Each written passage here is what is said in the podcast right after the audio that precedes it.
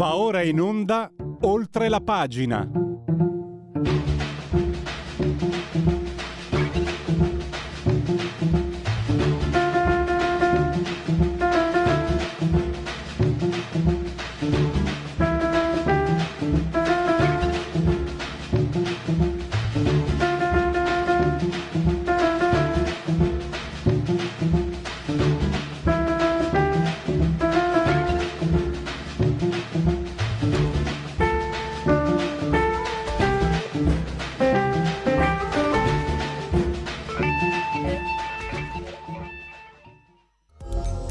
Leonardo Sciascia, La doppiezza politica e morale, 1981.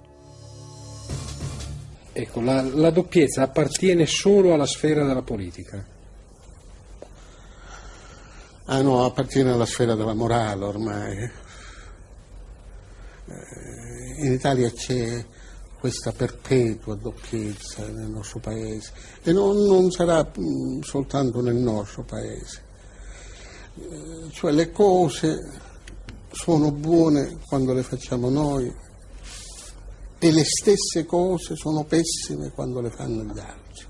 Questa è la doppiezza morale fondamentale che presiede alla vita italiana.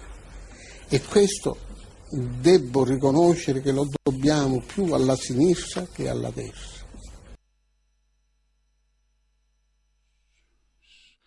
Siamo in diretta, siamo in diretta, allora gli applausi. Piccolo inconveniente tecnico. Dunque, la scaletta di quello che vi aspetta e anche i convenevoli formulaici prima di metterci in collegamento col primo ospite, la scaletta che eh, prevede eh, Franco Micucci, sociologo e anche docente all'Università Cattolica di Milano, presidente di Schilla.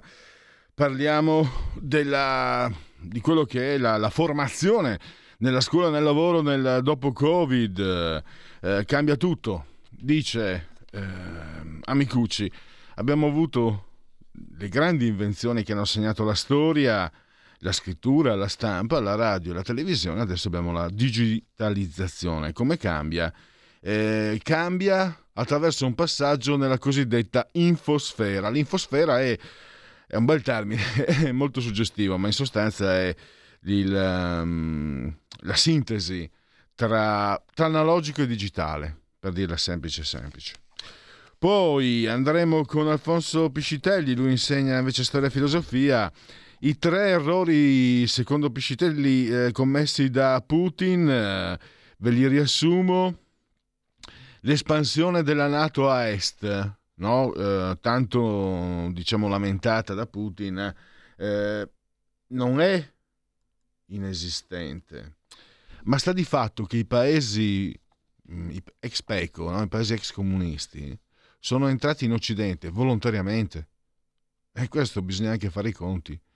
E forse ha sottovalutato questa spinta. Poi il colpo di Stato in Ucraina, favorito da eh, tedeschi e statunitensi, certo, però vedete c'è una differenza. Eh, l'omino di paglia messo da Putin, nel, che poi è, scappa- è scappato nel 2014, è scappato via, non so neanche più dove si trovi. Il comico Zelensky è rimasto lì sotto i bombardamenti. E questo, un, e questo per Putin non è un punto a favore. E infine i russofoni di, di Ucraina, e non è che poi tutti facciano i salti di gioia per tornare sotto l'egida putiniana, anche questo è un dato di fatto. Quindi diciamo uh, tre, tre uh, momenti, secondo Piscitelli, di errore, diciamo così, strategico. E poi con Gianmaria De Francesco andiamo a fare una panoramica, a svolgere una panoramica sul, sull'economia, un'inflazione pesantissima, così non era dal 1991. No, no, no, ancora no, aspettiamo ancora un minuto per favore, devo ancora finire. Eh, l'inflazione dal 91 6 e rotti per cento, recessione tecnica meno 0,2 nel primo trimestre 2022, meno 0,5 del PIL nel secondo trimestre, i consumi, i consumi, delle famiglie sono calati a 1,7, sono aumentati dell'1,7, lo scorso anno erano aumentati del 5,1. Eh, il problema, il grossissimo problema del caro energetico due terzi delle aziende dovranno diminuire la propria produzione, il 16,4% lo ha già iniziato, eh, lo ha rivelato il presidente di Confindustria eh, Carlo Bonomi eh, e poi, e, poi, c'è un'altra, un'altra mm, un altro spettro. L'occupazione, ebbene, eh, l'occupazione è impegnata per eh, 17,7%, cioè per una cifra mai così alta, da contratti a termine. E questo eh, è un problema.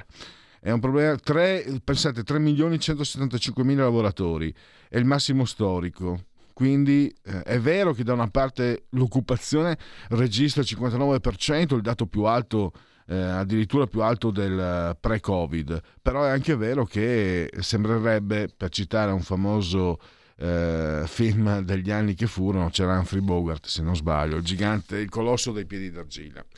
Allora, mi dicono che abbiamo già in collegamento il, uh, il, professor Franco Amicucci, tra l'altro anche fondatore e presidente di, di Schilla, e eh, gli do il benvenuto e grazie naturalmente per essere qui con noi, professore. Buongiorno, grazie, grazie dell'ospitalità.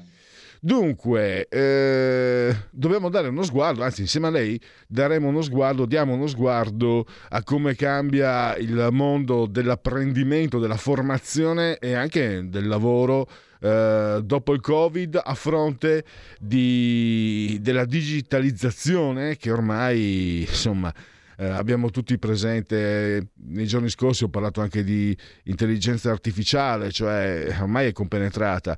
E io partirei da un suo mm, pensiero, professore. Lei ha ricordato l'invenzione della scrittura, della stampa e poi di radio e televisione.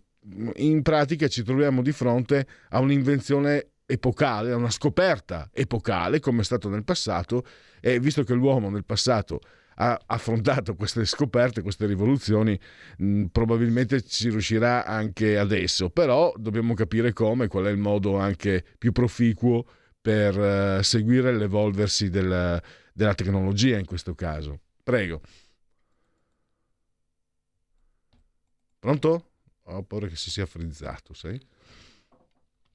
Allora, eh, ho appena elogiato la tecnologia e la tecnologia ha pensato bene di ischerzare le mie, le mie laudi.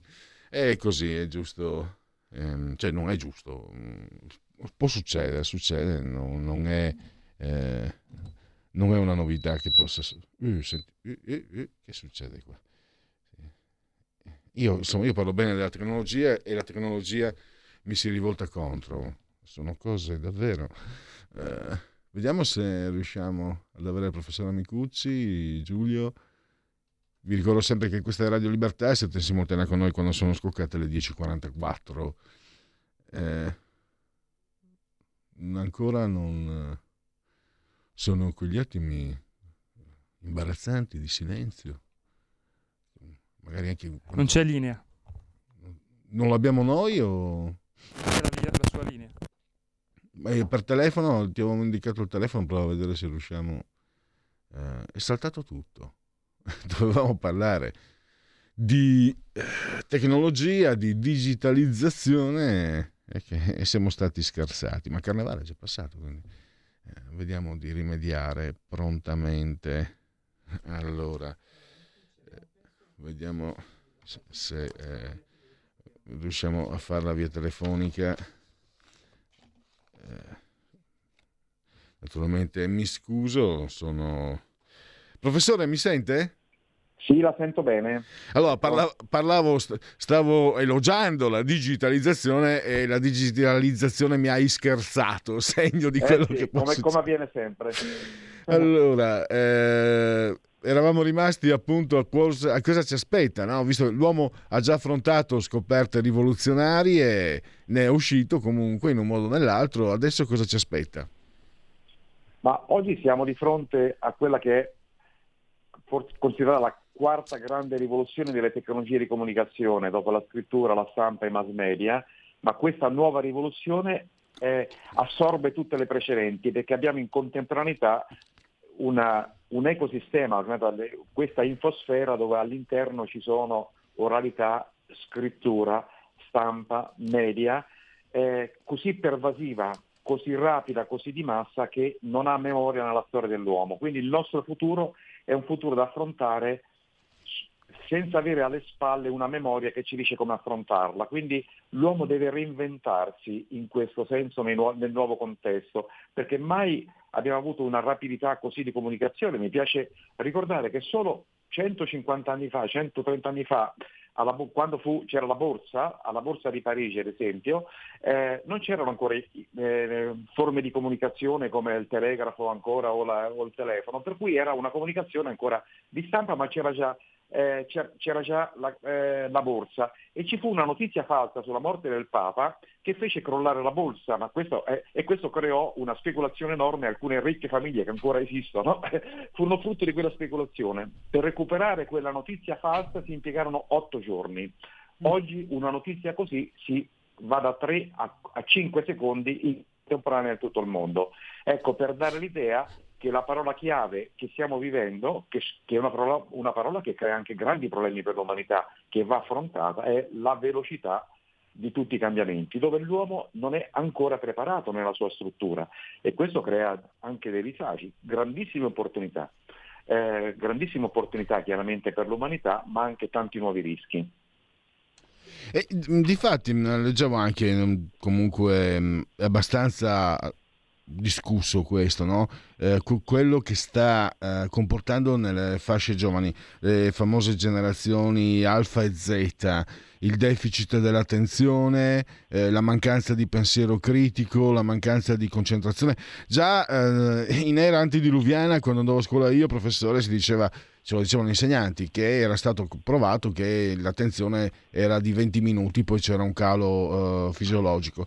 Adesso questa cosa, questo aspetto si è accelerato, probabilmente, anzi penso sicuramente comportato dalla, dalla tecnologia, dalla digitalizzazione.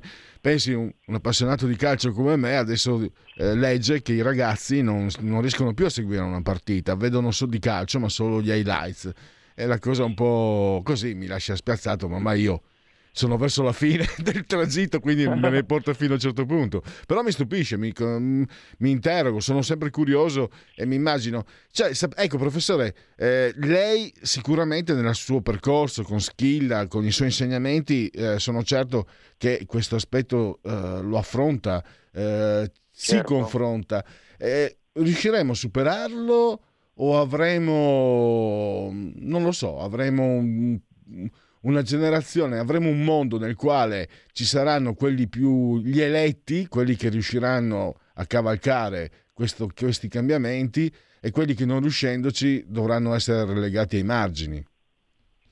Ogni rivoluzione tecnologica ha avuto questo fenomeno, chi l'ha cavalcata è diventato il nuovo potere eh, chi non ha utilizzato eh, le nuove forme di comunicazione è rimasto ai margini. Un problema di democrazia è far sì che la tecnologia diventi democratica allora, cioè che ci siano la possibilità, ecco, credo, eh, le connessioni, eh, l'educazione, l'alfabeto, perché oggi l'alfabeto digitale è il nuovo imparare a leggere e scrivere.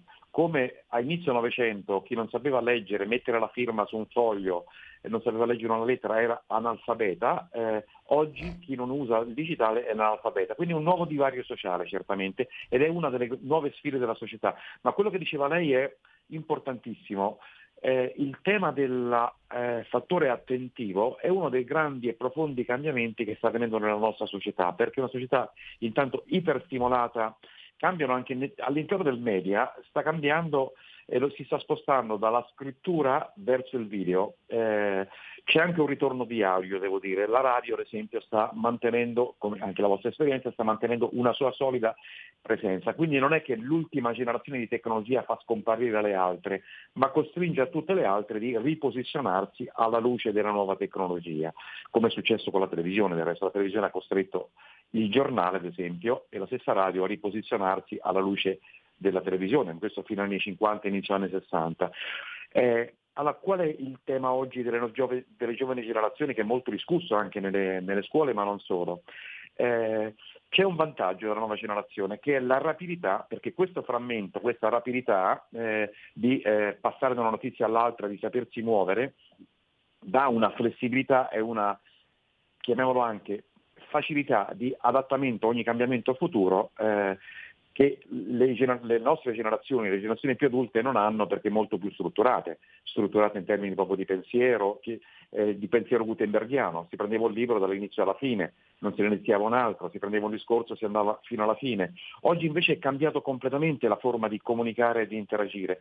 Eh, quindi il vantaggio corretto per il futuro per i giovani è che avranno meno difficoltà ad adattarsi a cambiamenti ancora più radicali di quelli che stiamo vivendo, perché la mancanza di struttura crea quella che si chiama una liquidità anche della struttura, che come ogni liquido si adatta al recipiente che si trova di fronte. Però questo è un grande limite anche, è, è il limite del pensiero critico, è il limite della riflessione.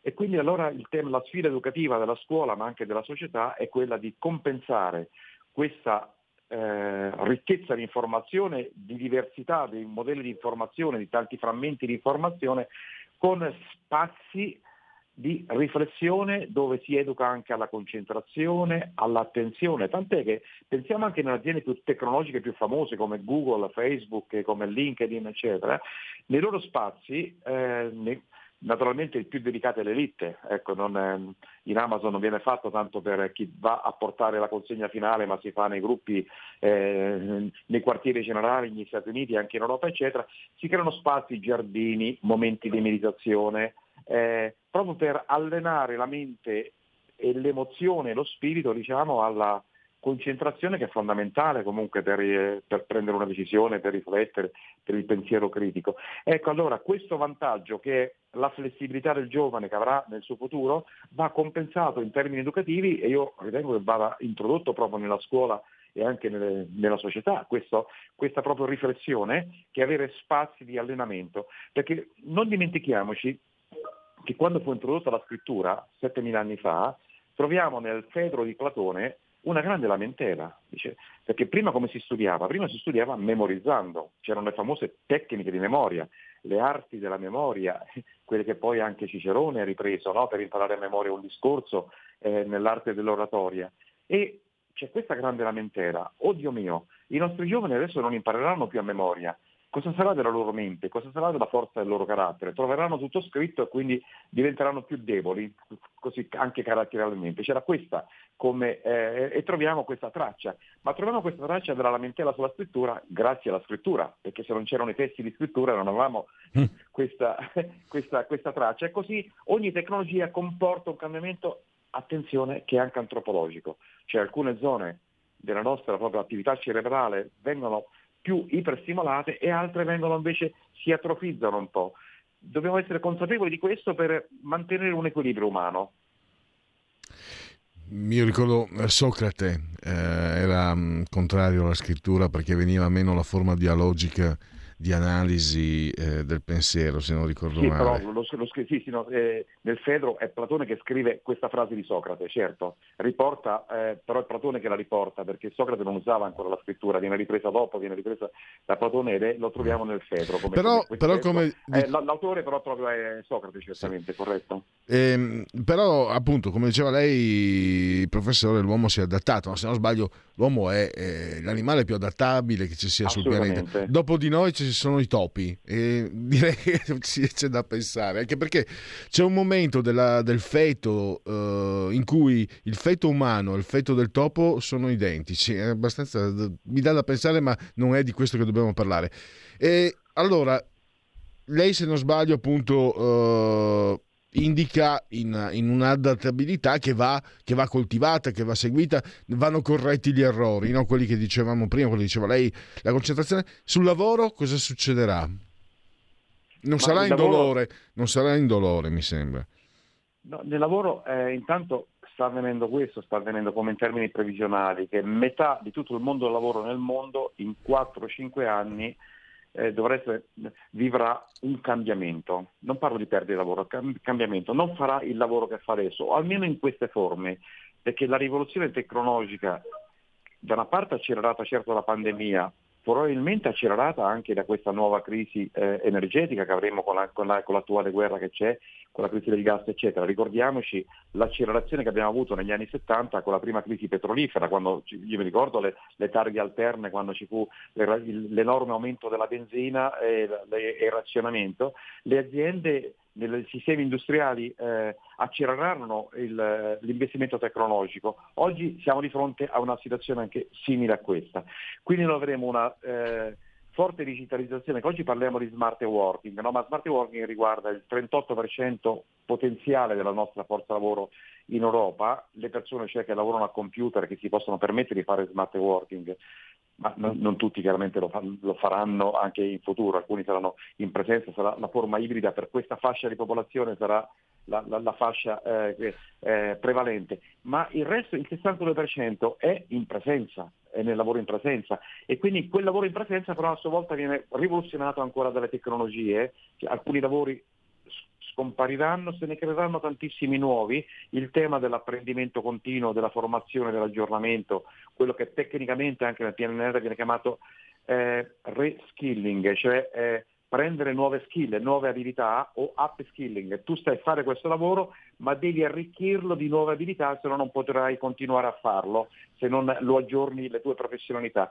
Quindi siamo di fronte a una stagione futura di apprendimento continuo ormai diciamo per tutto l'arco della vita perché non, non, siamo, non viviamo un'epoca che poi cambi- stiamo vivendo dei cambiamenti e poi questi si fermeranno e ci sarà una stabilità e in quel mondo vivremo per altri 50 anni. No, siamo in un'epoca ormai entrata di rivoluzione dove ogni scoperta ne accelera le altre e come proprio è un fattore esponenziale dell'innovazione delle, della tecnologia che, si, che, sta avvenendo nel mondo. E questo qui quindi l'umanità, per questo dico, i giovani si troveranno bene con questa liquidità e della loro struttura data proprio dai, dai frammenti nell'accesso alle informazioni e quindi un'elasticità della mente eh, che ripeto andrà compensata, però questo cambiamento sarà continuo, allora il tema dell'apprendimento continuo e la scuola non potrà essere un periodo della vita, allora. La scuola dovrà cambiare perché dovrà preparare le persone non a darti il pezzo di carta, ma a darti l'abilità per apprendere ad apprendere per tutta la tua vita, quindi rendere la persona autonoma di sapersi muovere in internet con le altre persone, nel gruppo, per sapersi aggiornare continuamente. E purtroppo siamo alla fine, abbiamo veramente 30 secondi, c'è anche il concetto di interdisciplinarietà, inteso come lei ha citato Edgar Morin, eh, cioè il fatto di, di, rafforzare comunque la disciplina attraverso questa, questo, questi passaggi continui eh, di questi spostamenti continui.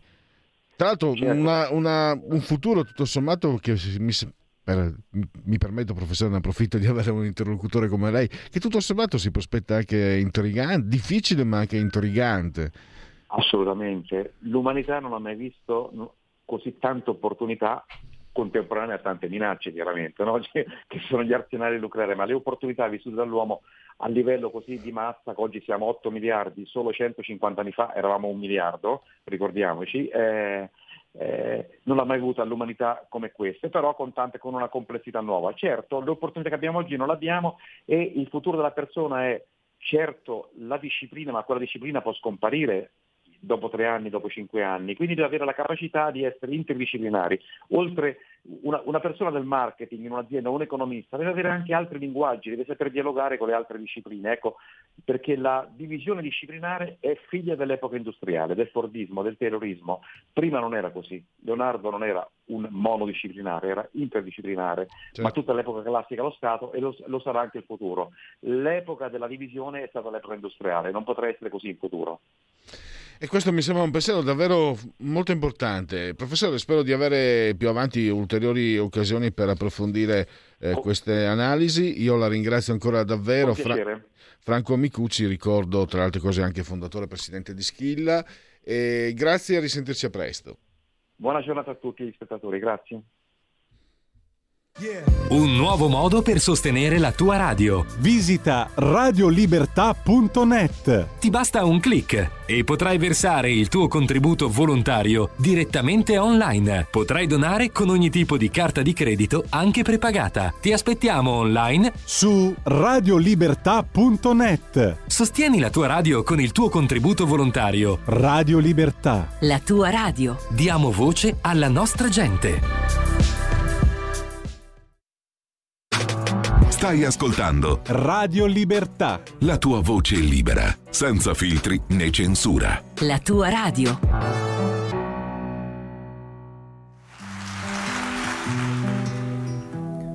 Molti mi dicono, sei fortunato Tu che hai trovato un lavoro sicuro, bello, tranquillo, interessante e che ti rende decentemente. Io penso alle nostre serate stupide e vuote. Ti passo a prendere cosa facciamo, che film vediamo, no, l'ho già visto, tutto previsto. Molti mi dicono, non hai diritto di lamentarti, ti puoi permettere qualche parentesi, qualche evasione, tu che hai un lavoro di soddisfazione.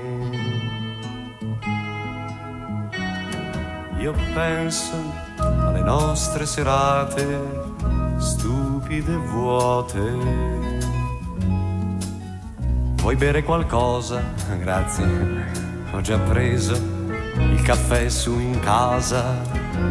Che cosa vuoi? Niente, ti annoi Molti mi dicono, ma cosa cerchi? Cosa pretendi? Non fare il nevrotico. Hai una ragazza che ti vuol bene, ti lascia libero, non ti fa scene.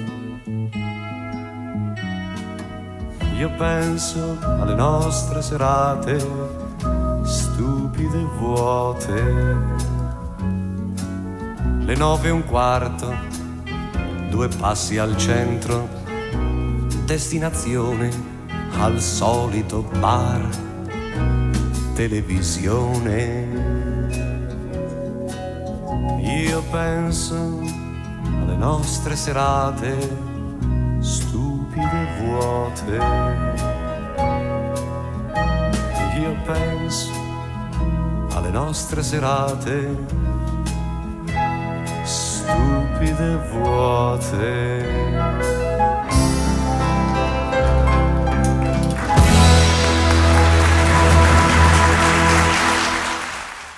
E anche noi gli facciamo gli applausi al grande Giorgio Gaber, li facciamo noi qui, Radio Libertà, in simultanea quando sono scoccate le 11.04 insieme a Giulio Cesare assiso saldamente sulla torre di comando e regia tecnica.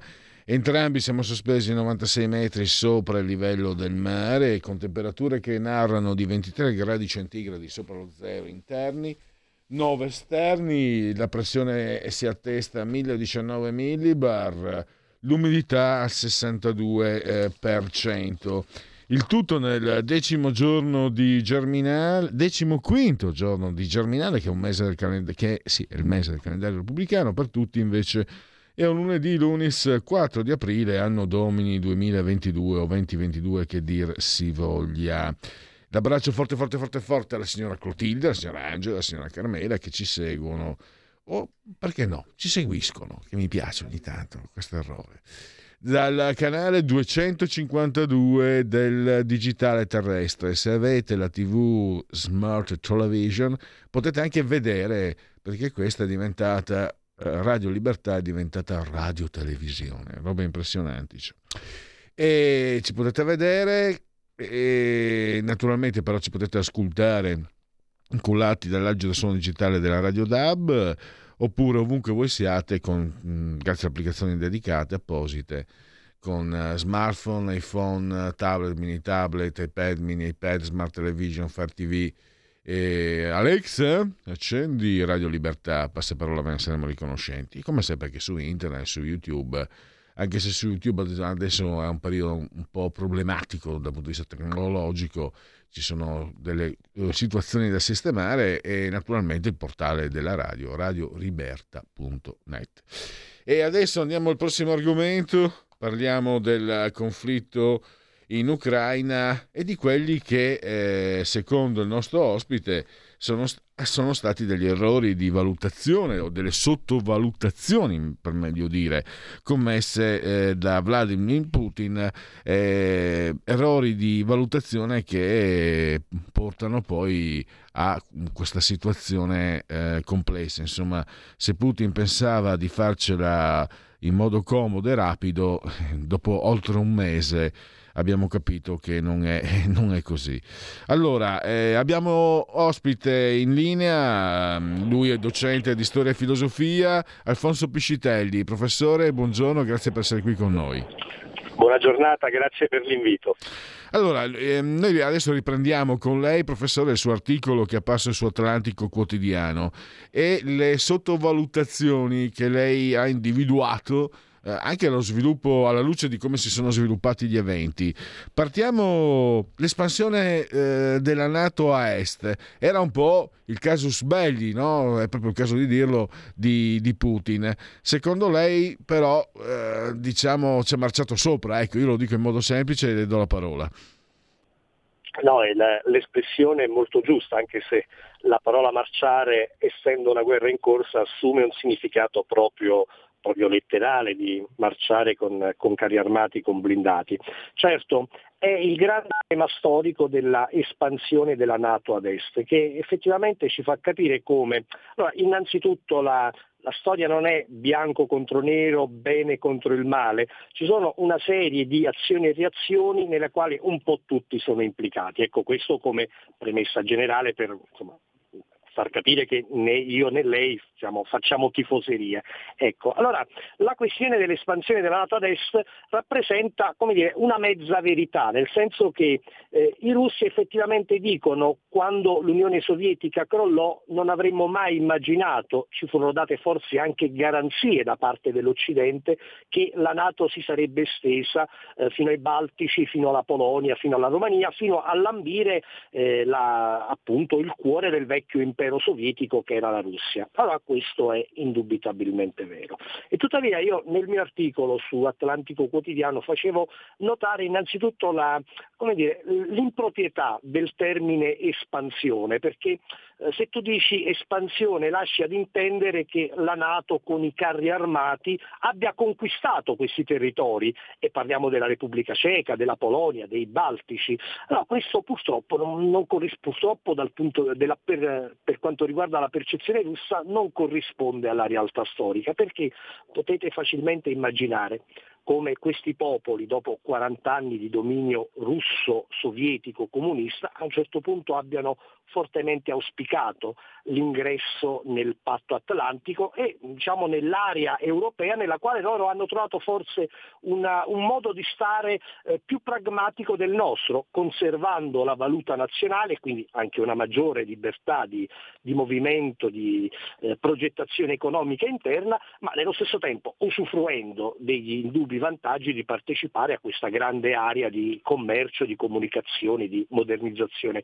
infrastrutturale. Eh, per cui l'idea che hanno i russi che la Nato abbia piantato le sue bandierine su questi popoli che quasi non volevano è un'idea che si presta, si presta ad offrire perplessità, perché non si può non negare che oggi eh, i paesi baltici sono contenti di essere all'interno della, dell'area Nato e dell'area dell'Unione Europea. Eh, eh, professore, mi, mi, permetta, mi, permetta, di interromperla perché io credo che sia un nodo cruciale questo, perché sì, eh, sì. si dibatte molto, no? Dugin, eccetera l'Occidente è in crisi, non è che vedere l'Occidente guidato da Biden faccia, faccia salta, saltare di gioia.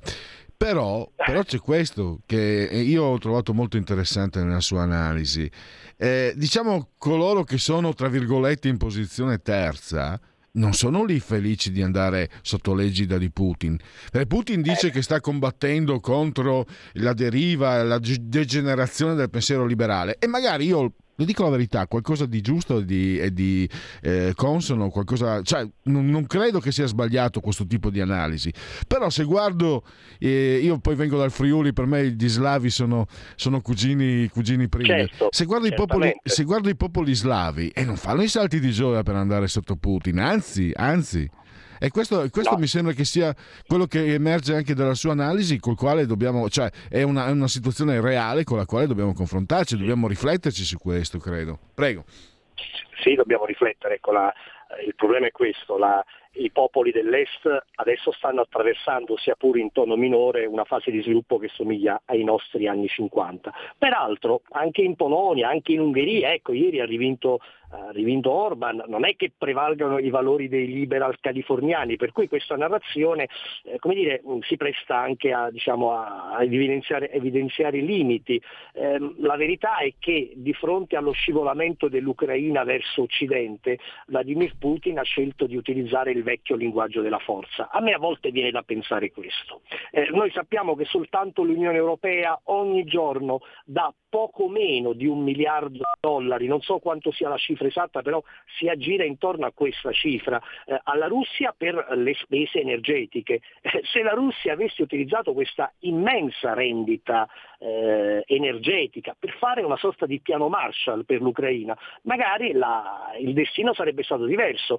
Loro utilizzano quello che è il linguaggio, il linguaggio della forza e dell'intimidazione, ma questo linguaggio lo utilizzano tutti gli imperi, lo utilizza l'impero americano, lo utilizza l'impero cinese, eh, in passato l'hanno utilizzato la Germania, la Francia, tutti i grandi imperi, però il problema è che in questo momento l'esercizio della forza non è, non è riuscito perché eh, Putin nei, nei, primi giorni di, dell'invasione ha detto, anzi no, prima della, eh, dell'ora X della cosiddetta operazione speciale ha detto l'Ucraina è parte integrante della nostra storia. Eh, questo ha una profonda motivazione storica, eh, questa affermazione, però è anche vero che dopo che hai mandato i carri armati su Kiev, pensi di aver riannodato i rapporti con gli ucraini o di averli definitivamente convinti che per loro è meglio stare con i polacchi e i baltici da un'altra parte? Ecco, questa è una facile questione eh, a cui rispondere.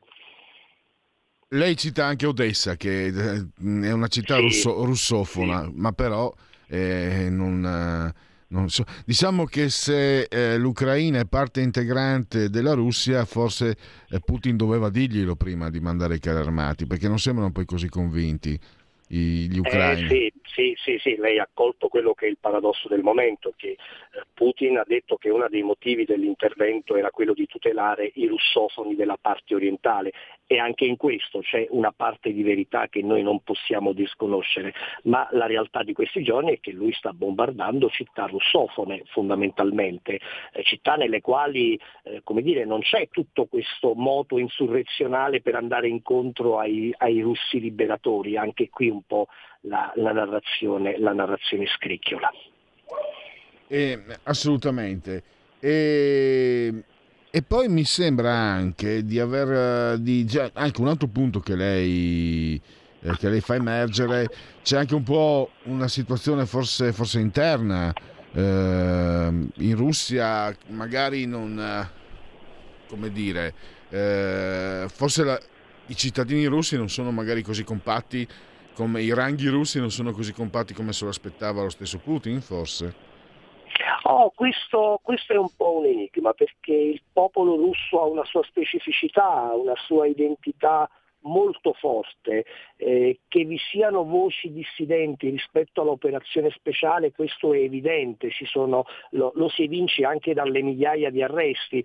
Io penso che però la maggior parte dei, dei russi risponda al richiamo del patriottismo, quello che gli inglesi dicevano right or wrong, it's my country, per cui grosso modo si sta con quello che decide il vertice, il vertice statuale. Eh, forse accade un'altra cosa, cioè eh, i russi eh, qualora qualora attaccati apertamente, ma questa è fantapolitica, si difenderebbero come si sono difesi contro Napoleone, come si sono difesi contro Hitler. Ma nel momento in cui tu mandi i ragazzi russi, i ragazzi di leva a combattere contro gli ucraini, qualche cosa forse si incrina nella capacità combattiva russa. E in questo caso il fatto che ucraini e russi appartengano ad uno stesso ceppo in realtà gioca contro questa operazione più che giocare a favore, non so se insomma, ho reso l'idea. E c'è un fatto anche che spicca, cioè proprio io cerco di essere il più oggettivo possibile. Allora, il, il burocrate che era stato messo Yanukovych, se non sbaglio, sì. messo lì da Putin è sparito alle prime quando ci sono, sono scatenati i primi tumulti sparito ha, lasciato, ha fatto perdere le proprie tracce il comico che è controverso perché insomma eh, diciamo ci sono su, su, su Zelensky ci sono situazioni un po' come dire opache però è rimasto lì. E anche questo forse è stato un, uh, un, un, fatto che ha giocato molto, in modo molto negativo. Putin forse pensava che come era successo con il suo burocrate Yanukovych, anche il comico si volatilizzasse, invece il comico è rimasto lì, il suo burocrate è sparito. E questa io credo che, che, sia un'immagine che si imprime anche nell'immaginario popolare.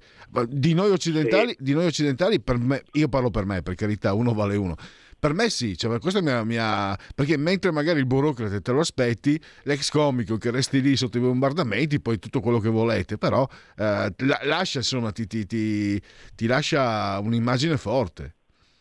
Oh, ecco, sono le 11 e un quarto di mattina, è anche un po' l'ora in cui uno spezza il lavoro per prendersi un cappuccino, un caffè. Permettetemi una brevissima affermazione filosofica, si chiama eterogenesi dei fini, quando cioè tu fai una cosa per ottenere un obiettivo e ottieni l'obiettivo esattamente opposto, eh, un po' come in Italia quando parla Piero Fassino, ecco potremmo dire facendo una battutaccia. Eh, no, allora, eh, praticamente che cosa ha fatto Putin? Allora, punto primo, ha tutto sommato fatto uno straordinario spot a favore della Nato, perché se tu eh, attacchi l'Ucraina convinci a maggior ragione i paesi del circondario che è assolutamente necessario stare sotto l'ombrello della Nato, tant'è vero che è un'affermazione di ieri, quella della Premier della Finlandia, che dice dobbiamo accelerare il più possibile l'ingresso nel patto atlantico e questa era una reazione, eh, come dire, eh, un, quasi un effetto domino che Putin non, non avrebbe mai voluto vedere realizzarsi. Eh, la seconda, la seconda seconda eterogenesi dei fini è che questo personaggio fortemente controverso, anche un po' costruito, prima si fa una fiction televisiva, poi lo si porta alla presidenza, beh, ha acquistato valore proprio nei giorni successivi al, all'inizio della cosiddetta operazione speciale, che poi è stata l'invasione dell'Ucraina. Probabilmente Putin si aspettava che tempo 48 ore sarebbe volato a Varsavia o a Londra, invece eh, in effetti eh, la, la resistenza del popolo ucraino sia al vertice che alla base c'è stata e di questo non si può, non si può tener conto, soprattutto quando, e qui mi riferisco a, a Dugin, si parla tanto di diritti dei popoli, di autodeterminazione, di multipolarismo, ecco, eh, anche nella regione dell'est, della, delle, dell'Europa dell'est, eh, insomma, bisognerebbe rispettare le specificità. Sì, diciamo che vabbè, se, se qualcuno vuol credere che Putin non stia lavorando per proprio, esclusivamente per il proprio potere, è libero di credo. D'altronde la storia dell'umanità è fatta anche di masse che si sono sottomesse al padrone che passava per strada. Quindi, sì, sì, ehm, sì, devono esserci le condizioni devono esserci le condizioni strutturali. L'Ucraina di per sé significa terra di confine, mm. loro guardano alla Russia ovviamente e guardano anche a quello che accade eh, nell'Europa dell'Est, dalla Polonia alla Romania. Eh, gli ucraini quando vedono lo sviluppo che c'è stato in epoca post-sovietica nei loro vicini occidentali e quando guardano dall'altra parte la Bielorussia, la Russia, ecco, si pongono il problema, noi vogliamo essere come la Polonia o come la Bielorussia. Questo è il dato strutturale su cui purtroppo o per fortuna non incidono i bombardamenti, una realtà che Vladimir Putin ha voluto non vedere. Tanto professore, lei ha citato un nome pericoloso Piero Fassino, perché Piero Fassino eh, eh. all'inizio di questo conflitto ha detto è escludo... È un simpaticone, escludo, è no, no, è, no, è sicuramente un, un, politico bellissimo ed è da rispettare, però c'è la storia che parla per lui e se, se Grillo vuole fare politica, fondi un partito e vede se prende i voti... Eh, no, ha, detto escludo eh, la guerra atomica, il conflitto atomico, ha detto Fassino, quindi... Ecco, volevo chiedere a lei allora andiamo oltre allora anche il suo, il suo articolo, perché eh, per quelli lo dico sempre, ma uh, chi è nato negli anni 60 o anche prima è un po', penso come me, un po' sorpreso, ma come? Sono 40 anni più o meno, insomma, The Day After, eccetera, che, non, che avevamo ormai, super, pensavamo di aver superato questo... Eh, questo problema, invece adesso se ne parla. Cioè, io mi ricordo che negli anni fino agli anni 80, poi c'è stato il disgelo, Reagan, eccetera, Gorbaciov, eh, quasi non se ne parlava. Era, era, era, terrorizzante, cioè se ne parlava senza volerlo fare. Adesso se ne parla come se fosse un'ipotesi quasi da, da, da giochi, da wargames eh, sul computer. Io mi sono fatto un pensiero, professore, mi interessava la sua analisi, per quel che vale il mio pensiero, per carità, che secondo me la nostra garanzia eh, si chiama Cina. Cioè la Cina, io la dico papale papale, semplice semplice, per me la Cina è ormai padrona del campo. Uh, l'Occidente è in decadenza, che lo dica o non lo dica Putin, ci arriviamo anche da soli. Eh, la Russia, sinceramente, con questi comportamenti non so dove vada. Lei ha scritto benissimo il suo articolo per spiegare i momenti critici. Per me la Cina è la, il dominus del, del, del, futuro ormai, ormai eh, qui, che è qui Ike non può permettere la Cina che il suo, il suo campo giochi, il suo parco giochi venga rovinato da un conflitto nucleare eh, è un pensiero che mi è venuto stanotte, proprio ri- preparando anche la trasmissione volevo, eh, volevo sentire suo, la sua opinione. Sì, allora, premesso che Russia e Cina sono due valori diversi, chi è che l'ha detto? Mi pare Romano Prodi che la Cina cresce di una Russia all'anno, per cui insomma, qui davvero tocchiamo con mano la superpotenza del XXI secolo, contrapposta all'Occidente che però ha ancora le sue carte in termini di potenza economica, militare, tecnologica soprattutto, per cui insomma la, la partita è molto aperta. Per quanto riguarda il nucleare, eh, il, paradossalmente la deterrenza nucleare funziona se le parti invocano contemporaneamente l'utilizzo della bomba atomica e quindi nessuna delle due, delle due veramente la utilizza. Ora eh, ne hanno parlato i russi, se si supera una certa linea di confine noi useremo la bomba atomica, ehm, l'ha ribadito Biden, ehm, lui ha detto noi non rinunceremo al first strike, cioè all'idea che in certe condizioni possiamo utilizzarla per prima. Allora, fin quando se ne parla, se ne parla eh, siamo nell'ambito delle, delle, schermaglie tra potenze eh, nel contesto del fatto che tutti sanno che se si utilizza la bomba atomica poi dopo eh, l'umanità come adesso scompare in maniera significativa, ecco, questo, eh, questo mi, sento, mi, sento, di dirlo. Eh, visto che abbiamo evocato simpatici personaggi italiani, eh, ricordiamo che quando eh, Giuliano Amato prese i soldi dai nostri controcorrenti lo, lo fece di notte senza dirlo, per cui eh, le cose più terribili le si fanno senza annunciarle. E direi che ci ha tranquillizzato, professore. spero, spero, spero. eh, no, non mi ricordo più chi lo dicesse, il, il, dubbio è l'inizio della conoscenza.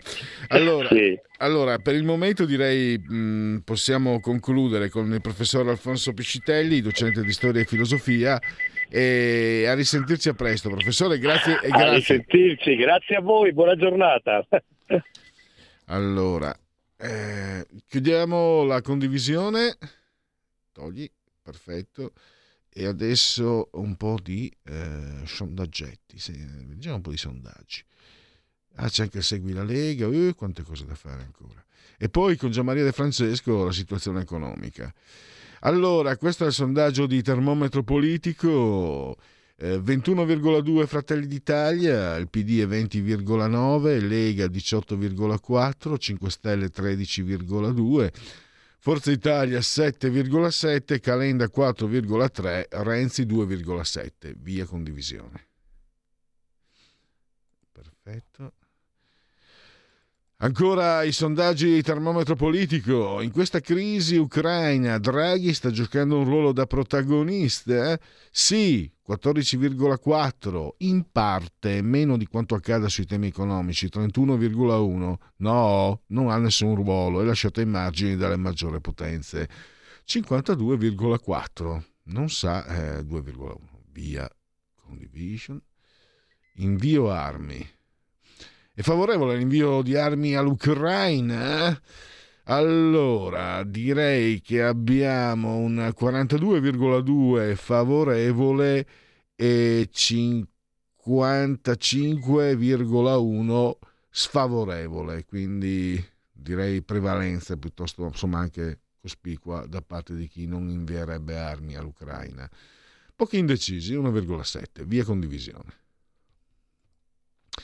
Poi, eh, questo è un sondaggio su Draghi, la fiducia su Draghi Premier, eh, molta fiducia 18,3, sì abbastanza, ah è cresciuta, no beh aspetta, 27, 37, 45,5, no no, è sempre sotto il 50 eh, ed è 53,9 poca o niente sfiducia, quindi eh, questo è quello che ci eh, spiega il termometro politico. Non hai messo condivisione? Ecco, togliamola allora toglila pure, adesso metti condivisione. Eh, questo è un sondaggio sulle... Eh, dal primo maggio le mascherine al chiuso potrebbero non essere più obbligatorie. Sarebbe d'accordo? Allora, sono d'accordo... Eh, 27, 36, 46,9, quasi il 47% è d'accordo e invece il 50 82,2 non è d'accordo. Quindi eh, pensavo fossero di più i favorevoli a, a, togliere l'obbligo delle mascherine. Io amo la mascherina, sono che non mi nascondo, così posso mangiare aglio, così posso farvi le boccacce. Uh, in diretta no perché è scomodo per parlare, ma quando vi, tra, quando vi incrocio per strada vi faccio le peggiori boccacce, mi diverto un mondo oppure quando do degli do sottovoce dello stronzo a chi mi sta sulle palle con la mascherina lo posso fare ed è meraviglioso, però onestamente sono una scocciatura. Via condivisione! E però invece la maggior parte degli italiani è ancora affezionata alle mascherine. Se l'Italia fosse attaccata da un paese straniero dovremmo difenderci? Allora, 32,6% dovrebbe rispondere militarmente col solo esercito. 29,7% eh, il governo dovrebbe chiamare alle armi non solo l'esercito ma anche chiunque fosse abile alle armi eh, credo che sarebbe più adeguata anche per risparmiare vite umane una disobbedienza, resistenza civile 11,1, dipende da chi è l'attaccante, potrebbe anche essere un'alternativa accettabile al governo italiano del 13,1, 13,8. Fantastici, sono pronti assolutamente alla, alla, all'ammutinamento, meravigliosi. L'Italia è fantastica. Via il eh, condivisione adesso la mettiamo con eh, l'Istat, commercio extraeuropeo, eh, per interscambio commerciale, aumento congiunturale per entrambi i flussi, più ampio per le importazioni, più 9,8 e rispetto alle esportazioni più 1,9, via. E poi il sondaggio Tecne, l'ultimo, borsino dei partiti, 21,8 Fratelli d'Italia, 21,7 PD, 15,8 Lega, 12,5 5 Stelle, 10,7 Forza Italia, Calenda 4,7 eh, Renzi 2,6. Via condivisione, Giulio, sai cosa facciamo? Proviamo? La facciamo? Ci proviamo? Segui la Lega? Segui la Lega è una trasmissione realizzata in convenzione con La Lega per Salvini Premier. Segui la Lega prima che la Lega segua te per dirla. No, no, togli la condivisione perché eh, c'è stato qualche problema tecnico. Ti dico io quando metterla.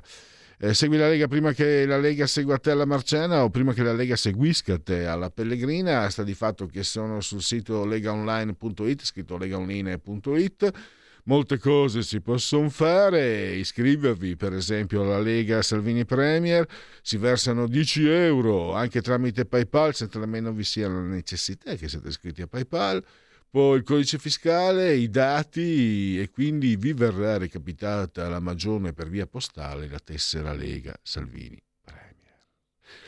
D43, che cos'è il codice per il 2 per 1000 per la Lega? Eh, di, di Domodossola 4 il voto in matematica, 3 il numero perfetto, D43 il 2 per 1000 per la Lega.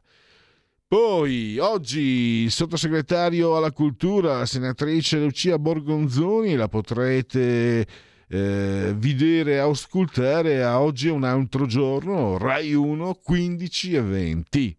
Sempre oggi, questa sera alle 20.20, il sottosegretario all'istruzione Rossano Sasso lo potrete ascoltare su Isoradio, Rai Isoradio.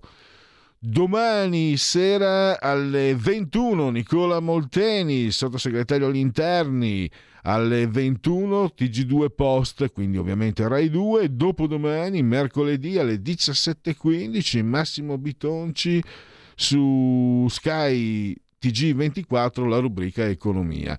e direi che possiamo andare al time out. Segui la Lega è una trasmissione realizzata in convenzione con La Lega per Salvini Premier.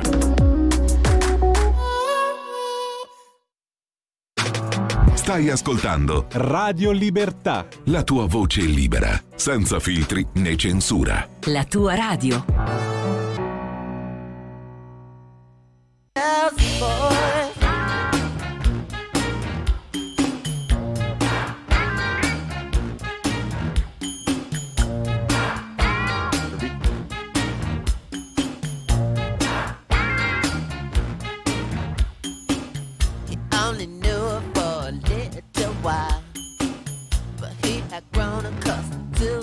style. She had the cutest ass he ever seen. He did too, they were meant to be. Loved to kiss on the steps of the side. It looked like rain on the birds do fly. I love you, baby, I love you so much. Maybe we can stay in touch.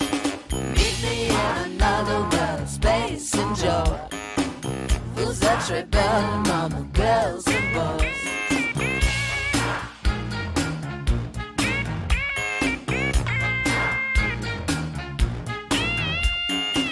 He gave her all the love that anyone can. But she was promised to another man. He tried so hard not to go insane. Birds to fly, looks like rain. I love you, baby. I love you so much. Maybe we can stay in touch. Meet me in another world, space and joy.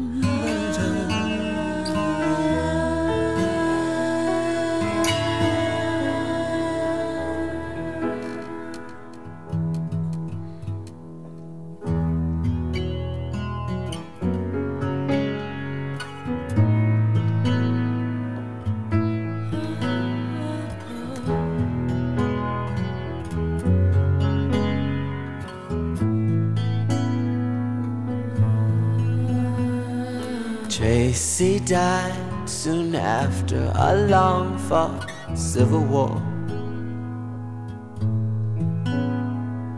Just after I wiped away his last tear. I guess he's better off than he was before. A whole lot better off than the fools he left here.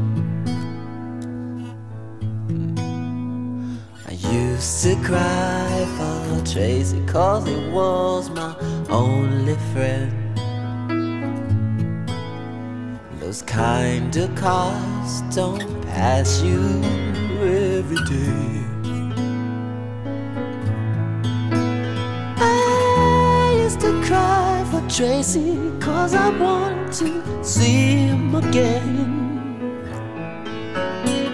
But sometimes, sometimes life ain't always the way. Sometimes it snows in April. Sometimes I feel so bad, so bad. Sometimes I wish life was never ending. And all good things they say never last. Springtime was always my favorite time of year. A time for lovers holding hands in the rain. Now, springtime only reminds me of Tracy's tears. Always cry for love, never cry for pain.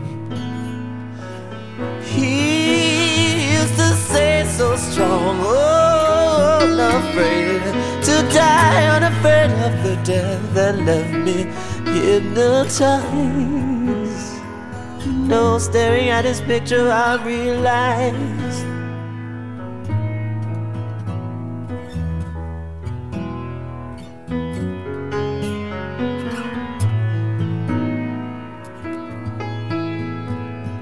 No one could cry the way my Tracy cried. Sometimes it snows in April. Sometimes I feel so bad. Sometimes, sometimes I wish that life was never ending. But all good things they say never last. I often dream of heaven, and I know that Tracy's there. I know that he has found another friend.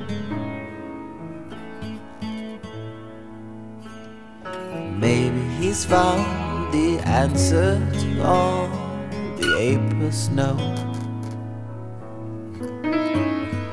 Maybe one day I'll see my Tracy again.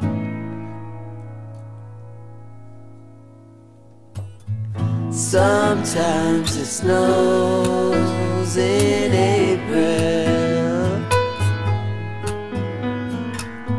Sometimes I feel so bad, so bad. Sometimes I wish that life was never ending.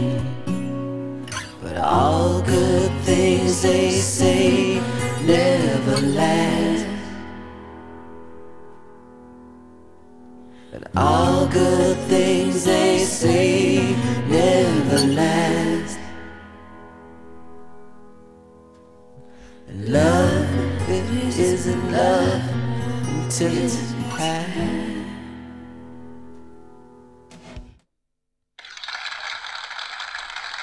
Applausi a Roger Prince Nelson. A volte nevica ad aprile, cantava e suonava nel 1986 in quella che credo sia una delle sue ballate più riuscite, forse addirittura dio, gli dei della musica mi perdonino, anche più di Purple Rain forse, non lo so. Agli amanti e appassionati come me di Prince l'ardua risposta. Risposte invece per niente diciamo rassicuranti vengono dai numeri dell'economia. Eh, siamo entrati in uh, recessione tecnica, tra, tra, virgolette, quindi il PIL che frena meno 0,2 il primo trimestre e meno 0,5 nel uh, secondo.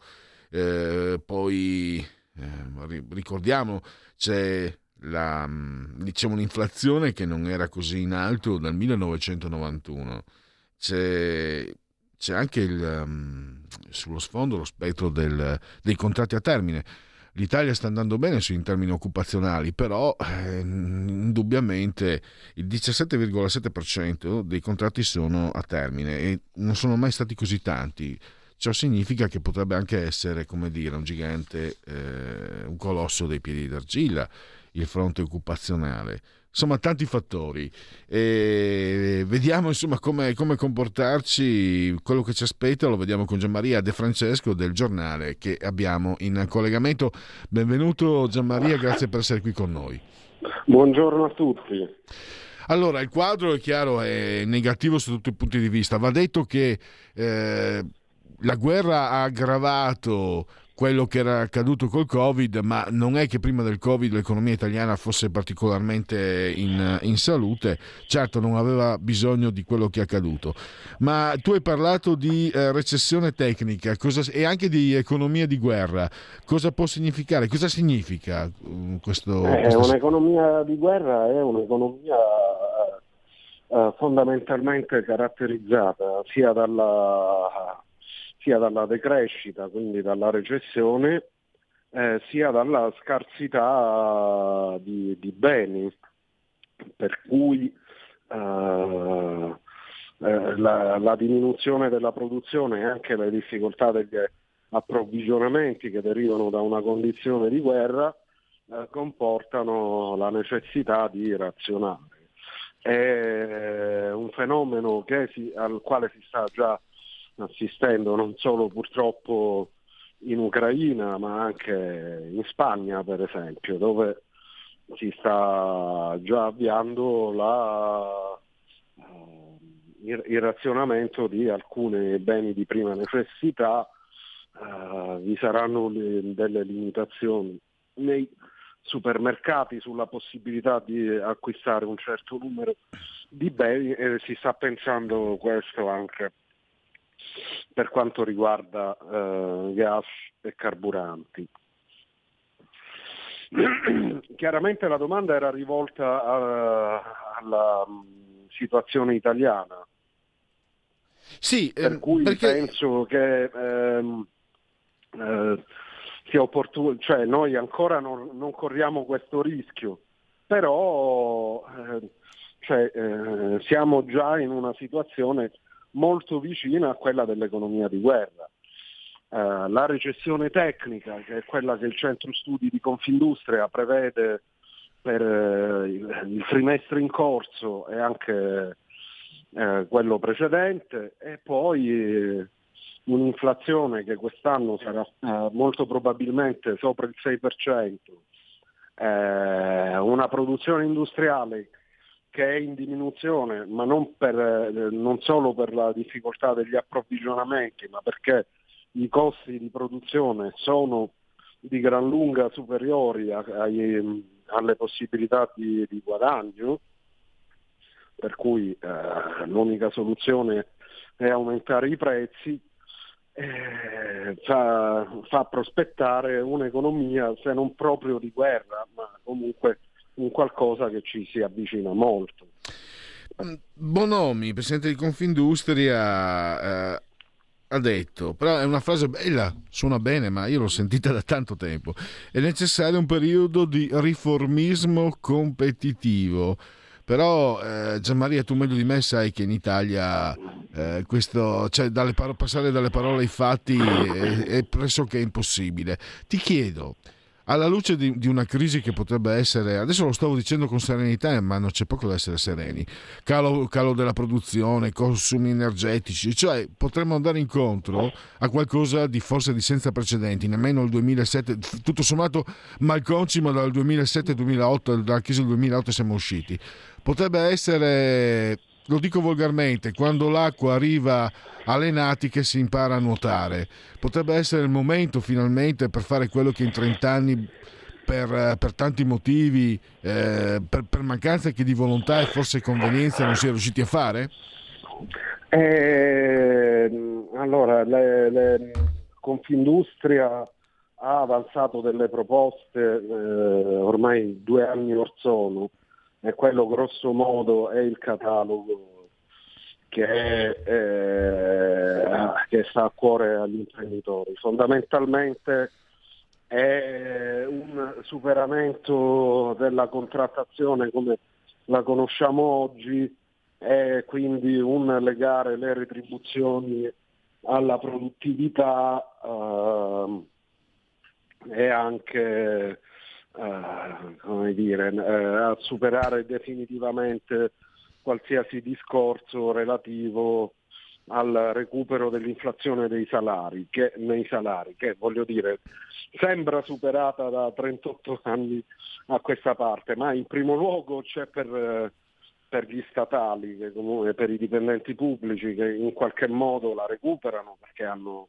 o qualche volta ne riescono ad avere anche qualche cosa in più perché gli adeguamenti salariali sono automatici e in secondo luogo perché molti contratti del settore privato hanno gli scatti di anzianità eh, che comunque fanno progredire un po' eh, le retribuzioni. Quindi eh, Confindustria propone un'ulteriore moderazione salariale in cambio di eh, premi di produzione, welfare aziendale, eccetera, eccetera. Cioè, e in più, eh, per favorire tutto questo, chiede il famoso taglio del cuneo, eh, ovviamente non in deficit, ma tagliando altre spese pubbliche.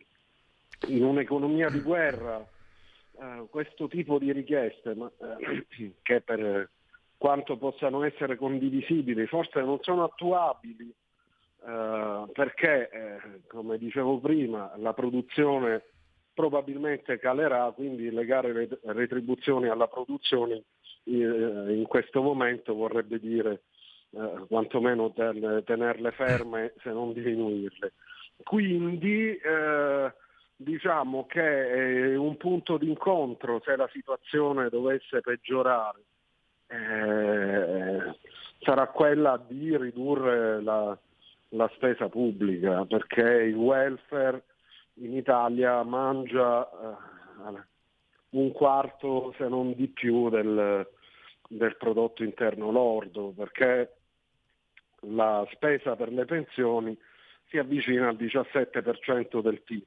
Il resto tra eh, sostegni vari, casse integrazioni, reddito di cittadinanza, assegni familiari, eccetera, eccetera, eccetera, portano la spesa sociale ad avere un impatto mm, veramente pesante sul, sul nostro bilancio pubblico. E in più eh, c'è anche la necessità di, eh, se la situazione dovesse peggiorare, ci sarebbe la necessità di rivedere anche l'intero assetto del, dell'impiego pubblico perché anche quello è una fonte di costo notevole, però eh, diciamo, considerato che la maggior parte dei, eh, dei partiti non, non, credo che sia, sarà mai propensa ad agire in questo senso, fondamentalmente eh, qualche cosa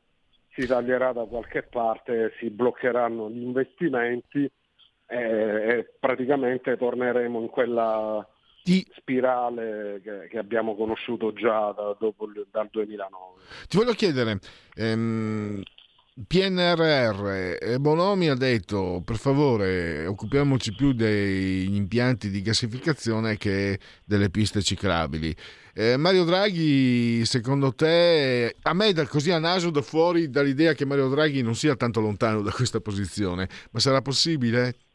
No, eh, perché fondamentalmente il PNRR è così come è stato presentato, quindi ogni modifica ai vari obiettivi, eh, ai vari programmi che, che, esso contiene comporterebbe una, una, un ripartire da zero nei negoziati con la Commissione europea.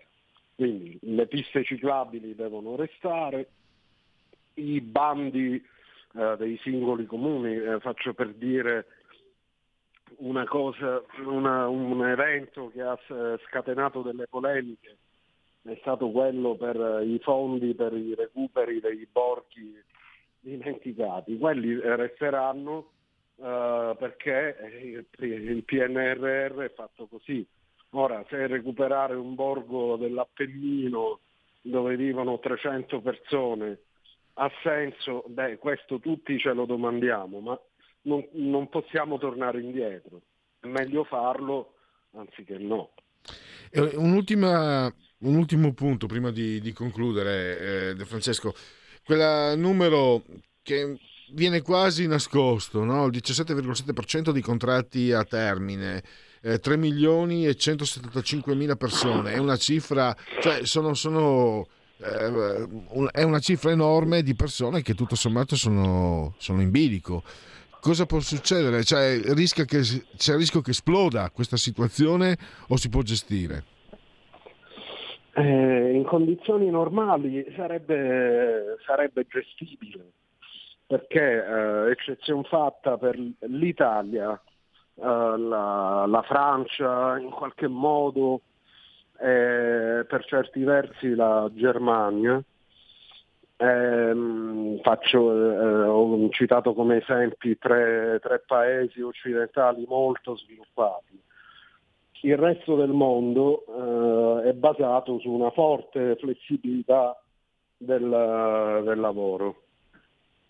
Eh, la flessibilità del lavoro non preclude eh, la possibilità di reimpiegarsi. È solo in Italia eh, che questa situazione viene vista come un dramma e purtroppo col, con una riduzione della produzione sarebbe un dramma perché queste persone che oggi, e sono oltre 3 milioni di persone, hanno contratti a termine, molto probabilmente in, in parecchi casi sono eh, difficilmente reimpiegabili perché magari hanno mansioni generiche, hanno il contratto eh, che è fra virgolette precario, e poi c'è, se, diciamo, se la fabbrica non produce più oppure se il, il negozio ha meno clientela, eccetera, eccetera, eh, hanno, hanno, poche probabilità di, di trovare un'altra occupazione. Eh, questo è un discorso che attiene non solo al, al mondo del lavoro, ma anche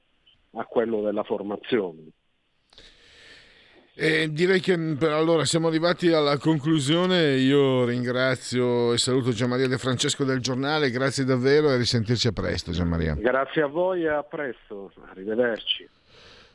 Allora adesso andiamo. Uh, allora, troviamo condivisione, aggiornamenti dalle agenzie. Allora, ANSA Atrocità a Bucia, eh, sparavano l'impazzata, Zelensky colloqui avanti nonostante gli orrori. Il quartier generale dei russi a, spero che la pronuncia sia corretta, a Bucia, lo sapete, è la città dove mm, le immagini, sono state riportate immagini di eccidi di civili. La guerra in Ucraina, forum ANS con Stefano Salini, Mattarella a fermare la guerra fermando la civiltà umana. Ipotesi, nuove sanzioni a Ecofin FT blocco porti petrolio e gas. Allora andiamo invece sul Corriere. Eh, le fosse comuni, nelle foto del satellite, rivelata l'identità del capo delle operazioni. Berlino, indipendenza dal gas, danno a Putin. L'immagine di quei corpi, punto di non ritorno, ma il Cremlino tenta di offuscare la verità e parla di fake news. Crimini di guerra, l'ex giudice Putin ricercato dall'AIA, possibile entro fine anno. Il video di Mariana, tagliato 28 volte, ora smentisce i russi, non era truccato, hanno detto solo falsità. Dal Covid ai civili morti in Ucraina, i negazionisti d'Italia, da Freccero a Cacciari, parlano di fiction. E gli sposi di Kharkiv, felici in mezzo alle macerie, la fotosimbolo della resistenza. Bolletta, luce gas, mercato libero e tutelato, i vantaggi e le trappole da Gospia allo zampino americani, servizi e segreti a metà gennaio, quando è stato chiaro che Putin avrebbe attaccato l'Ucraina, il capo della CIA William Burns fece un viaggio top secret a Kiev per incontrare Zelensky e informarlo di tutto quello che l'intelligence americana aveva raccolto sui piani russi. Fra le informazioni offerte ce n'era una vitale per gli ucraini che ha fatto naufragare i piani di Medvlad. Guardiola contro Klopp fuori secondi. Domenica prossima si giocherà Manchester City-Liverpool, che potrebbe decidere le sorti del campionato inglese. Le due squadre sono divise da un solo punto e chi vincerà diventerà la favorita per vincere la Premier League. Dopo un secolo di rivalità tra Liverpool e United, oggi la sfida si è spostata tra Reds e Citizens. E poi, come fa una bimba a resistere di notte nel bosco sotto zero? Storiaccia a lieto fine in provincia di Campobasso, dove una piccola di 5 anni è fuggita di casa sabato sera dopo essere stata ritrovata dalla ma- rimproverata dalla madre. L'hanno ritrovata a mezzogiorno di domenica, infreddolita ma viva. Per la nonna qualcosa non torna. Con questo gelo non poteva sopravvivere. Poi ieri notte erano tutti intorno alla casa a cercarla con le torce, ma nessuno l'ha vista. I dubbi della nonna. Cosa farà Davide Casaleggio? Creerà un nuovo movimento? I suoi rivelano ci saranno novità dopo le amministrative di giugno. E io direi che oggi c'è il tempo per partire con la sigla dei genetriaci. La verità è che sono cattivo, ma questo cambierà. Io cambierò. È l'ultima volta che faccio cose come questa. Metto la testa a posto, vado avanti, rigo dritto, scelgo la vita. Già adesso non vedo l'ora. Diventerò esattamente come voi. Il lavoro, la famiglia, il maxi televisore del cazzo, la lavatrice, la macchina, il CD e l'apriscatole elettrico. Buona salute, colesterolo basso, polizza vita, mutuo, prima casa, moda casual, valigie, salottoli tre pezzi, fai da te, telequiz, schifezze nella pancia, figli, a spasso del parco, orario d'ufficio, bravo a golf, l'auto lavata, tanti maglioni, Natale in famiglia, pensione privata, esenzione fiscale, tirando avanti, lontano dai guai, in attesa del giorno in cui morirai. Genetriaci, eh, ricorrenze e commemorazioni del 15 giorno di Germinale, mese del calendario repubblicano. Per tutti lunedì, lunes 4 di aprile, anno domi 2022 o 2022, che dir si voglia. Marcello Marchesi, lo scrittore, eh, il disordine da qualche speranza, l'ordine nessuno. Poi Marguerite Donadier, Marguerite Duras, scrittrice, è una meraviglia ignorare il futuro, ha detto. Poi eh, Amedeo Biavati, grande giocatore del Bologna, era lui se non sbaglio il doppio passo, non ricordo più. Un grande compositore, soprattutto colonne sonore, pensate 14 nomination un Oscar per Elmer Bernstein, a me piace ricordare anche la colonna sonora del Lupo Manaro Americano a Londra. E come dimenticare Norman Bates, Anthony Perkins, eh, che disse Norman Bates è l'Amleto dei film horror. Il regista sovietico Andrei Tarkovsky, Solaris. Poi un giocatore di calcio militato nel Portogruaro, nel Como e nel Verona, Silvano Flaborea e quindi Francesco De Gregori, il cantautore, le canzoni appartengono a tutti, anche a chi le scrive. Poi ce la ricordiamo, ricordiamo le sue sfide epocali per lo sport, il muro dei due metri superato da Rosmarie Ackerman e poi scavalcata da, uh, da, dalla scaligera Sara Simeoni che salì a 2,01 metri. Lei usava il ventrale, se non ricordo male Sara Simeoni invece il Fosbury, se non sbaglio. Ugo Weaving, attore, lo ricordiamo, le parti del cattivo in Matrix, ma anche in Priscilla. Eh, il critico d'arte, più volte de, ospite anche qui a Radio Libertà, scrive su Libero, Luca Beatrice. E poi, ex leghista, era stata la più giovane presidente della Camera Irene Pivetti, a noi piace ricordarla anche nell'imitazione di Crozza. L'imitazione di Crozza, Crozza è, per carità, Crozza scrive i testi, insomma, gli riscrive, si capisce che gli scrive Travaglio, però diciamo che quando fa bene, fa bene. Sofia Ventura, ecco, costei è una politologa. Mi ricordo, lei stava un po' con i 5 Stelle, un po' a sinistra, e entrò molto in auge il periodo del governo cosiddetto giallo-verde Lega 5 Stelle. Ha cominciato, e mi ricordo l'avevamo ospitata anche noi, ha cominciato a tirarsela in una maniera incredibile, adesso non se la fila nessuno. La bellissima, bellissima, bellissima, cioè ispira solo che bellezza, solo a vederla, Serena Autieri. Eh sì, non è bella Serena Autieri, Giulio? Eh, mi dà ragione. E poi un grandissimo attore come Heath Ledger, eh, Oscar eh, postumo per eh, un'interpretazione fantastica del Joker. Eh, ha detto se sei bravo a fare una cosa non farla mai gratis. Invece noi facciamo gratis i, ringraziamenti a Giulio Cesare, a voi che avete scelto eh, Radio Libertà e adesso la parola a live con Moria, a talk con Moira Romano. Buon proseguimento.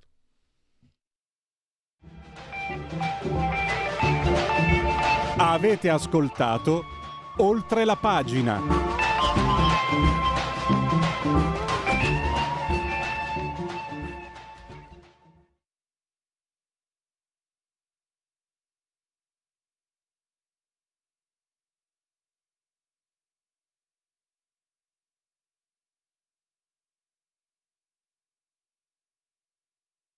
Sciascia, Il caso Moro, 1981.